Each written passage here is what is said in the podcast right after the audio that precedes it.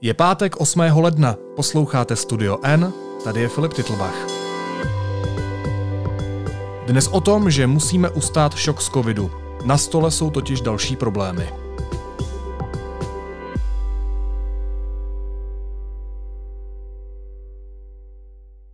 První rok s koronavirem nám ukázal mnohé. Především nám ale připomněl, jak křehcí jsme. Jako jedinci, společnost i republika. V loni nás COVID-19 zaskočil. Do druhého pandemického roku už ale vstupujeme s vědomím, že zatímco prvotní šok trvá, další problémy a výzvy se budou objevovat. Jakým způsobem je ustojíme, záleží na každém z nás. Rok 2021 je totiž krom jiného také rokem volebním. Téma pro Adélu Skoupou, Dominiku Píhovou a Karolínu Klinkovou, první dvě autorky rozsáhlého textu, jsou teď hosty Studia N, Adéla a Dominika. Ahoj. Ahoj. Ahoj, zdravíme i posluchače. Co mě překvapilo na tom textu, když jsem si ho četl, tak jednak, že je vás docela dost, tři autorky. Druhá věc, že ten text v novinách zabral 10 stran. A třetí věc, že jste na něj měli zhruba dva týdny, což není úplně obvyklý žánr a taky to není úplně běžná novinářská práce. Co vás k tomu vedlo vzít si tolik času, sehnat tolik autorů a napsat tak dlouhý text? Ta myšlenka byla vlastně věnovat se tématům, o kterých se možná v médiích a v té veřejné diskuzi mluví, ale málo kdy se o nich mluví dohromady na jednom místě, málo kdy se o nich mluví v souvislostech jedno, jedno na druhý.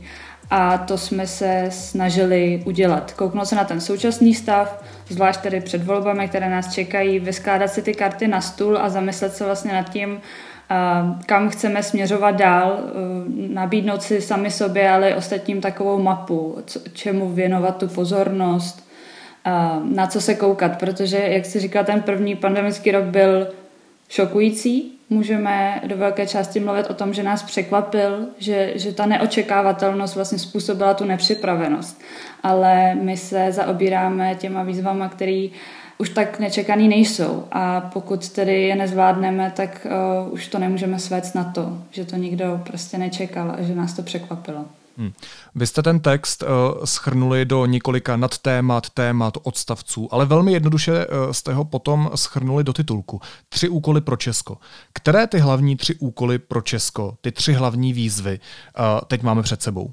Možná to teď tak nevypadá, ale po tom, co se vypořádáme s tou epidemí, tak zdaleka nebude vyhráno, protože uh, dost brzo se blíží uh, demografický zlom, kdy tady bude hodně starých lidí, vlastně větší poměr než do posud. Budeme na úrovni, jako je dneska Japonsko, to už nás čeká za 10 let. Uh, a důchodová reforma vlastně stále není v dohlednu, i když se o ní spoustu let mluví. Takže to je první věc, vypořádat se s tím, že nám stárne populace. Další vyhlídkou je klimatická změna, ta už se nás týká teď. Vidíme v posledních letech usychající lesy, různé dopady v krajině a toto bude v příštích letech postupovat. A v neposlední řadě se musí společnost popasovat s tím, že svět jde ku předu, ale naše ekonomika a průmysl je pořád poměrně e, zastaralá, je vlastně založena do velké míry na těžkém průmyslu a zatímco ve světě už jsou třeba daleko víc napřed v různých inovacích, takže to jsou takové hlavní tři výzvy, které nás čekají, které jsme si vytyčili a o kterých jsme se bavili s odborníky a snažili se přiblížit lidem, co to vlastně znamená. Pokud jsem tě, Adelo, poslouchal správně, tak ty si vyjmenovala zásadní tři výzvy. A to je stárnutí populace, se kterou se budeme muset popasovat, taky změna klimatu a určité technologické změny, na který se Česko těžko adaptuje, respektive těžko se adaptuje na ten měnící se svět kolem. Ale napadá mě ještě jeden problém nebo jedna výzva, vy ji dokonce v tom textu uh, zmiňujete, respektive se jí věnujete, a to je státní zpráva. Proč není uh, jednou z těch budoucích výzev jako takových pro Česko státní zpráva? Protože mě napadá třeba velký problém, kterým je digitalizace. Fungování státní zprávy je samozřejmě alfou a omegou všeho, o čem se v tom textu bavíme, ale jak ukázal rok 2020, ono to vůbec není otázka budoucnosti, ale je to velice současný problém. Prostě státní zpráva Eh, má svoje problémy, pandemie a rok 2020 na ně docela jasně ukázal. A my se s těmi nedostatky musíme popasovat uh, a, a to co nejdřív. Proto to není výzva budoucí, ale je to výzva současná. A to ať už se bavíme o nějaké jako absenci potřebných reform nebo uh, nemožnosti komunikovat s občany, mezi občany a úřady nějakou uh, digitální formou, že se musí posílat spousta věcí papírově, chodit se do těch prostě řad na ty úřady, kdy máte dodržovat dvoumetrové rozestupy a je to docela uh, všechno složité. A pak v neposlední řadě i to, že tady prostě se rozhoduje o velikánských důležitých otázkách uh, a je to všechno v rukou jen několika málo lidí. Takže to jsou všechno nějaké věci, projevy, který, eh, které jsme věděli, že, že je dobré zmínit. Nicméně ta ambice nebyla Eh, státní zprávu úplně rozebrat a do detailu vysvětlit, co tam funguje a nefunguje. To bych ráda řekla, že tam samozřejmě funguje spousta věcí, je tam spousta skvělých lidí. Ale my jsme jenom chtěli ukázat, kde jsou ty nedostatky, ilustrovat ty nedostatky. Jak tomu jenom doplním, že tu státní zprávu bychom si mohli představit v podstatě jako nějaký nástroj, kterým se mají ty změny odehrávat. Jo. Takže my, když jsme přemýšleli nad tím, jak ten text postavit, tak jsme si udělali pro sebe v hlavě takovou metaforu, že eh, to, čemu my čelíme, nebo co nás čeká v následujících letech, jsou nějaké překážky nebo zastávky po cestě, kterou budeme projíždět jakýmsi vozidlem. Jo. A to vozidlo nebo to auto je už dost starý, takže můžeme si představit, že ta státní státní zpráva, kterou, kterou jedeme, tak je v podstatě jako hodně stará Škodovka, kterou musíme eh, opravit, vyměnit a nestačí vlastně jenom eh, tuhle vyměnit kolo, tuhle vyměnit motor, ale musíme udělat nějakou jako zásadnější změnu, aby jsme těm výzvám do budoucna dokázali čelit, aby jsme vůbec jako dojeli eh, do toho kýženého místa. Když ty hlavní výzvy vezmeme postupně, tak ty si Adélo úplně v úvodu mluvila o stárnoucí populaci. Jak blízko je tahle realita? Realita Česka, eh, kde je velmi stará populace a dělá to velké problémy. Je to blíž, než si myslíme, protože eh, na začátku jsme zmiňovali Japonsko, který má aktuálně čtvrtinu obyvatel starší 65 let.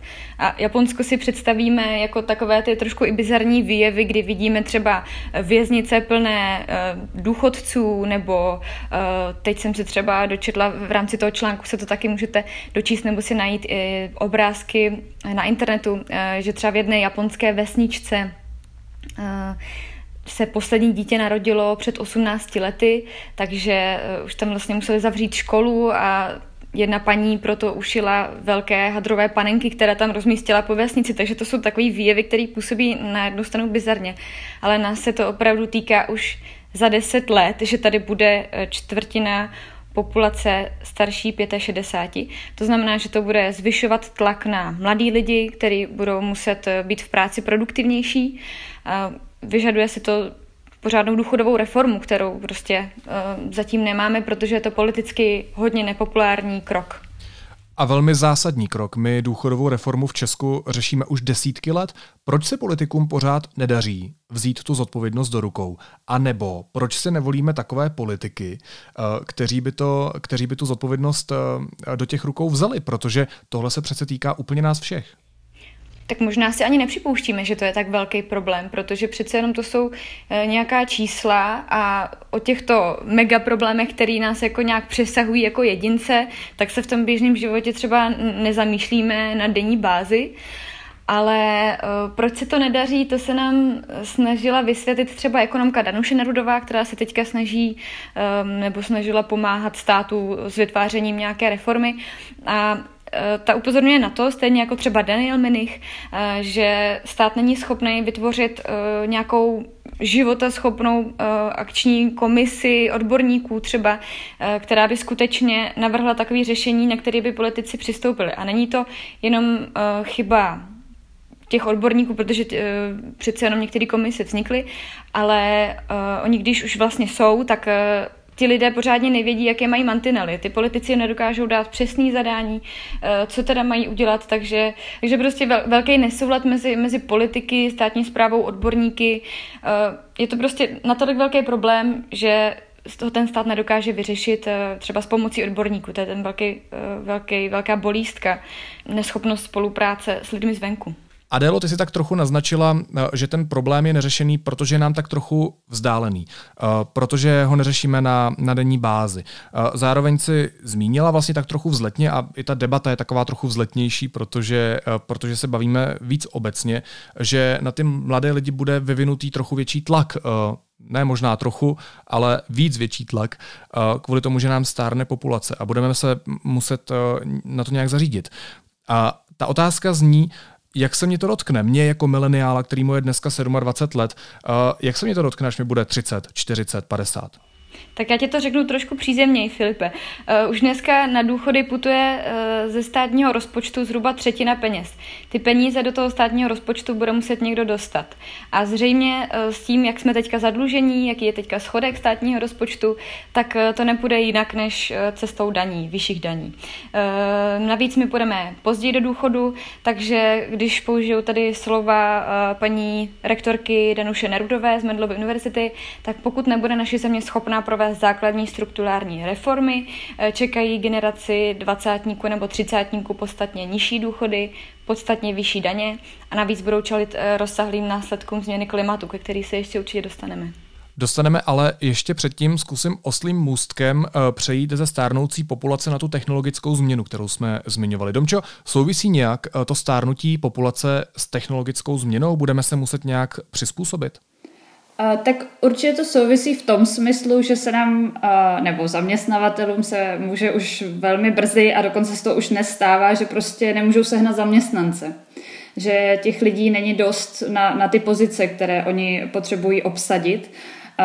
Zároveň se bude měnit ta struktura té společnosti, nějaké nároky na ty zaměstnance a celkově prostě se ten trend nás bude ovlivňovat v tom, jak ten trh práce bude třeba v budoucnosti vypadat. Jaké konkrétní nároky na zaměstnance se budou měnit? Mm, já to uvedu na příkladu, protože jsme s ním tam hodně pracovali. Já jsem zmiňovala příklad Sokolovské uhelné, která zaměstnává tisíce lidí a vzhledem k rostoucím cenám emisních povolenek se dá předpokládat, že ten Eh, ta oblast prostě bude přicházet o ta pracovní místa a, a bude se muset najít někde nějaká další, protože opravdu tisíce lidí mohou být bez práce brzy. A eh, tam potom na ty zaměstnance to bude nárok na nějakou rekvalifikaci, protože oni pokud dělají celý život eh, v jednom zaměstnání, tak mají určitě spoustu vědomostí k němu, ale pokud to zaměstnání, ta pracovní pozice zanikne a budou se muset přizpůsobit nějaké alternativě, tak to bude asi něco stát, bude to stát nějaké nové vědomosti, přizpůsobení se té změně. A to určitě nebude jednoduché a nebude to jednoduché ani proto, že ta rekvalifikace se nestane prostě ze dne na den. Bude se, bude muset se vytvořit nějaká podpora pro ty lidi, kteří se budou snažit opravdu přizpůsobit těm změnám a hledat nová uplatnění a na tohle všechno musíme do budoucna myslet. Naprosto chápu a já vlastně ze své zkušenosti můžu říct, eh, že už teď se to tady v tom Karlovarském kraji projevuje. Já teď zrovna sedím na home officeu u Krušných hor a když se váma mluvím, tak tady z okna vidím na Sokolovskou pánev, kde se rozléhají doly, ve kterých pracuje Sokolovská uhelná. Znamená to, co říkáš, že tyhle odlehlejší regiony budou ještě chudší? Že se budou rozevírat eh, tyhle sociální nůžky? Myslím si, že pokud uh se na tyhle výzvy nepřipravíme a budeme dělat, že neexistují, a uh, začneme je řešit až v momentě, kdy budeme mít tři tisíce lidí bez zaměstnání, tak, tak ano, myslím si, že to tam jako míří a, a může velice lehko sklouznout. Ty nerovnosti uh, mezi různými regiony jsou viditelné už dnes. Uh, ta data, statistiky a čísla prostě mluví jasně, stejně jako ty příběhy lidí. A proto to zase všechno souvisí se vším a opravdu uh, upírat tu pozornost tímto směrem podle mě je důležité. Josef Středula nám třeba řekl, že jednou z možností může být do těchto regionů dostat nějaké jako high-tech firmy, prostě umělo, vývoj umělé inteligence a podobně. Vlastně předběhnout tu dobu tím, že tam dostanete něco, o co bude zájem, co bude atraktivní jak pro investory, tak pro ty lidi. Což je samozřejmě strašně dobrá myšlenka, ale k té myšlence se budou potom z těch praktických hledisek vázat právě to, aby tam byli zaměstnanci, kteří budou splňovat ty nároky, aby tam byla infrastruktura, která bude vyhovovat tomu, aby tam ti lidé mohli dojíždět za tou prací a podobně. Takže jenom na tom chci trošku ilustrovat to, jak je to všechno propletené a že eh, to riziko tam je, že to tak dopadne. Ale zároveň nebudeme moci jednou říkat, že jsme o tom nevěděli, protože my to tušíme, že ty nerovnosti v těch regionech jsou a že technologická změna nás může velice silně zasáhnout, dokonce nejvíc možná z celé Evropské unie nebo jako jednoho z nejvíc a tím pádem i naše regiony. Možná a napadá mě ještě jedna věc, že to všechno začíná a končí u školství, protože třeba tady, v tom Karlovarském kraji, pokud se nepletu, není žádná veřejná vysoká škola. To znamená, že tady nejsou kvalifikovaní lidé. Ti mladí lidé tady vystudují například na středních školách, potom odjedou do větších měst, jako je Praha, Brno, Ostrava, Olomouc a tak dál. Tam vystudují a už se nevrací zpátky. No určitě máš pravdu, že ty vysoké školy a univerzity jsou magnet, který uh, ty mladí lidi přitáhne a už uh, vlastně často nemají důvod vracet se zpátky do té své domoviny. A konec konců třeba jako my tři jsme toho důkazem. My taky pocházíme z regionu, odešli jsme do Prahy, uh, pracujeme tam a těžko říct, jestli se vrátíme zpátky, protože no, pocházíme z těch chudších regionů. Um, vy v tom textu mimo jiné píšete, a to se týká právě té technologické změny, že, a teď cituji, zatímco průmysl byl v posledních stoletech hlavním motorem české ekonomiky, v budoucnu se jednoduše může stát její brzdou. Jak mám rozumět téhle větě? To je právě ta struktura toho českého průmyslu, protože ono to zatím vlastně všechno dávalo smysl. Ono se nám to vyplácelo. My jsme Tady je velké prostě procento zahraničního kapitálu, sice můžeme tady mluvit o nějaké nízké přidané hodnotě, ale prostě zatím nám to vlastně nevadilo že jsme subdodavatelé, že, že je to nějaká nižší produktivita. Ale ty vnější trendy se dějí tím, že je tady hodně zahraničních firm nebo prostě hodně zahraničních investorů, tak ty ty trendy reflektují a prostě uh, budou chtít uh, to třeba taky změnit. Takže přijde na tu automatizaci, přijde na tu digitalizaci uh, nebo robotizaci, nebo jak tomu vlastně chceme říkat. Takže jinými slovy je to tak, že dosposud to bylo v pohodě, ale vlastně udržitelné to do budoucnosti není. A tak je potřeba začít vymýšlet plány, jak to přizpůsobit těm vnějším trendům, ale i, vně, i těm vnitřním potřebám té české ekonomiky, protože o tom jsme se tady vlastně už na několika místech bavili, že uh, my, my budeme potřebovat být připraveni na to, čemu budeme muset v budoucnu čelit a, a ten průmysl nás opravdu uh, držel a může nás držet a může být dál motorem, ale musí se taky posunout uh, trošku nějakým jiným směrem. Jak to konkrétně ale pro ty zaměstnance a zaměstnavatele v těch dalších letech bude vypadat? Na co konkrétního bychom se měli připravit? Mm, jednoduše teď uh, bych řekla, že zaměstnanci se uh, musí připravit na to, že uh, možná nebudou pracovat po boku dalších lidí, ale občas budou pracovat po boku nějakých robotů nebo nějakých automatizovaných strojů, což ale mimochodem už je realita v mnohých podle mě fabrikách a, a, a na mnohých pracovních místech. Pro zaměstnavatele to může být třeba to, že budou investovat do nějakých takovýchhle změn, do té automatizace, do nějakých inovací a že, že budou se přizpůsobovat tomu těm možnostem, aby stále dokázali udržet ty svoje zisky tam, kde chtějí. Ještě mě napadá práce z domova, co home office, protože koronavirus nám ten vývoj přijde mi trochu urychlil. No, možná ukázal, do jaké míry uh, se u nás nedá pracovat domova, protože náš průmysl je fakt do velké míry závislý na továrnách, na práci lidí, kteří opravdu musí na tu šichtu dojít, musí tam mít k, k tomu pásu nebo k tomu stroji, obsloužit ho a, a zůstat doma si můžou dovolit opravdu hlavně lidi z větších měst.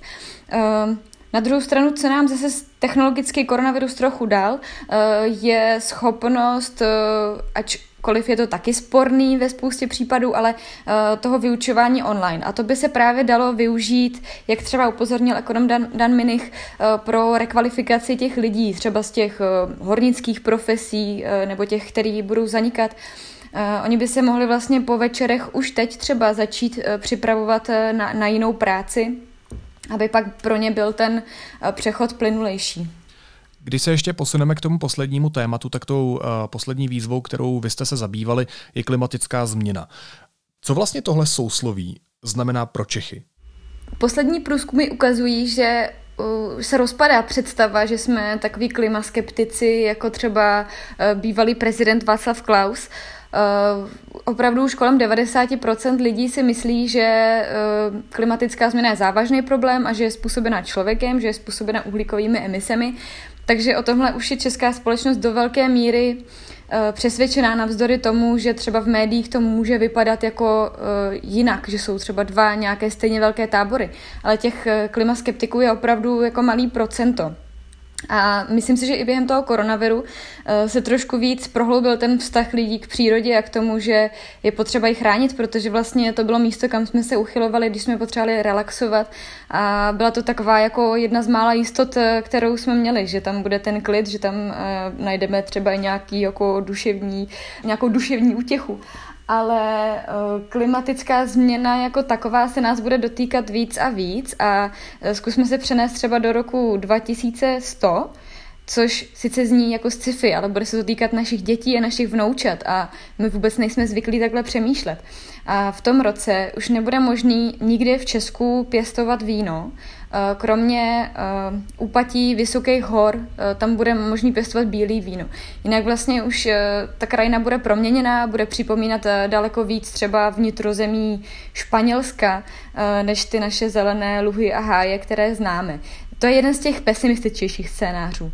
Ale není to tak daleko, protože už teď se rozhoduje o tom, jak moc se svět oteplí po roce 2050, protože teďka máme ve vzduchu nějaké množství emisí, který už eh, prostě nezměníme, ty už jsme tam vypustili, můžeme dělat nějaké opatření eh, typu vysazovat stromy, ale eh, prostě už tam ve vzduchu máme docela dost znečištění a teď se rozhoduje o tom, jak moc závažný bude ten vývoj poté, po tom roce 2050. A jak se odhaduje? No, Filipe, můžeš si to představit tak, že budeš žít v krajině, kde je daleko větší uh, uh, sucho, nebo jsou tam větší výkyvy počasí, uh, bude, ubude třeba různých vodních zdrojů, oproti tomu uh, se přivalí třeba povodňové vlny, takže budou, budou se daleko víc střídat tyhle extrémy, to je to, co klimatologové říkají. No a v neposlední řadě to už vlastně můžeme pozorovat ten úbytek kolem sebe a ty si říkal, že jsi v Krušných horách, můžeš se podívat za barák, jestli tam jsou smrkové lesy, tak možná už je třeba za pár let neuvidíš, to je vlastně sledování změny klimatu v přímém přenosu. Hmm. Dominiko, eh, na tebe si nechávám tu závěrečnou otázku. Já mám v oblibě klást ty nejjednodušší otázky, na které neexistuje buď žádná odpověď, anebo taková, na kterou bychom potřebovali 6 hodin debaty a prostorek v dizertační práci. A ta otázka zní, co s tím? Co s tím vším, co jste mi tady teď řekli? No, tak uh, já si myslím, že ten první bod je si to uvědomit a vědět o tom a bavit se o tom. Já opravdu věřím v to, že když když se o tom budeme bavit všichni společně a zkusíme si uvědomit, že i to, co vypadá, že je daleko, může být velmi brzy jako blízko, že nám to hodně pomůže. Uh, co s tím, ta druhá věc je uh, pokusit se najít společný směr a cíl. A vlastně nějak si říct, co bychom s tím chtěli dělat. Já vím, že to zní teď hrozně abstraktně, ale tenhle text nevznikal ve váku, vznikal s vidinou, že letos před sebou máme volební rok a myslím si, že prostě volby a ten hlas každého z nás je to možností ten směr nějakým způsobem ovlivnit. A tak uh, co s tím uh, bych si představovala, že je i to jako mít to v hlavě a přemýšlet nad tím v momentě, kdy si budeme třeba vybírat tu reprezentaci, která zase bude schopnější a má větší vliv na to přímo ovlivňovat naše směřování a směřování Česka do budoucna. Ale zároveň se ukazuje, že eh, nebudeme mít splněno jenom tím, že půjdeme odvolit a pak budeme mít zase prostě na pár let klid, ale čím dál důležitější možná bude právě i to snažit se rozhýbat ten státní kolos nebo ty kosnatělý úřady a snažit se, snažit se uh, přispět tou svou troškou do mlína, prostě pomáhat zvenku. A tohle se ukázalo během koronavirové krize jako dost velká hybná síla. Ty iniciativy zvenku jako Česko Digital nebo uh, další dobrovolníci v podstatě, kteří uh, chtějí změnit fungování státu, takže jako rozhodně tohle je taky cesta, nejenom ty volby, ale zároveň zamyslet se třeba i nad tím, jak můžu víc pomáhat okolo sebe. protože teď se ukázalo, že uh, ty velké dějiny se nás týkají. To, uh, že je tady pandemie na celém světě, tak uh, dokazuje, že my nejsme jenom nějaká uzavřená zemička, ale dotýkají se nás i ty velké problémy ze, ze zahraničí, takže je potřeba přemýšlet i takto. Výzvy Česka do dalších let schrnuli novinářky Dominika Píhová a Adéla Skoupá. Moc vám oběma děkuju, že jste pod rouškou koronaviru obnažili další zásadní a často neřešené problémy a ukázali, že může existovat i nějaké řešení. Díky moc. Děkujeme, Filipa, ahoj. Díky, ahoj. A teď už jsou na řadě zprávy, které by vás dneska neměly minout. Česko se opět dostává do fáze epidemie, kdy se nemocnice začínají plnit lidmi s covidem. I podle těch nejoptimističtějších scénářů se budou za týden zdravotníci starat o více hospitalizovaných než kdykoliv během podzimu.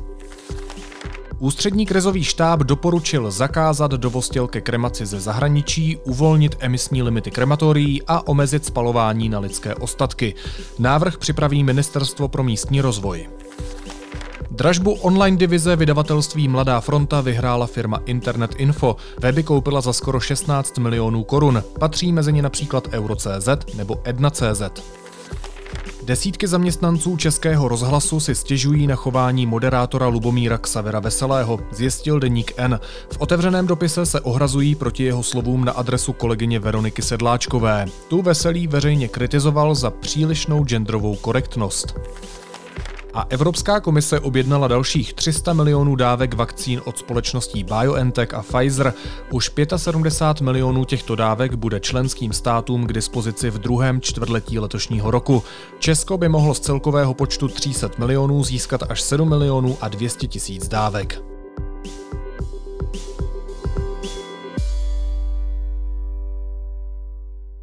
A na závěr ještě jízlivá poznámka. Moderátorka Michaela Jílková má za sebou další bizarní díl veřejnoprávního pořadu Máte slovo. Do studia si totiž kameraman přinesl kukačky. Něco tady? No, pardon, tady kukají kukačky. Co to je?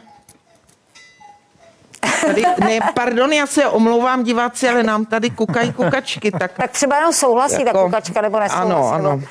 Kdo tady má ty kukačky? Jako má to kamera, nezlobte se, okamžitě si vypněte mobil. To si děláte legraci snad, respektuj to, tak ho odneste pryč. Nebo ať ho někdo odnese, promiňte diváci, ale my se tady nemůžeme soustředit, protože kameramanovi kukají kukačky. Jako, to, to jsem ještě, ne, člověk se pořád diví, jo, co tak, zažije tak všechno. tak já už jsem to dořekla. K tomu bych měl snad jen jednu poznámku. Moment! Opravdu! Už dost jako. Tak jestli chcete diskutovat, tak můžou mluvit jenom dva, ano? A ať to nejsou kukačky. Naslyšenou v pondělí.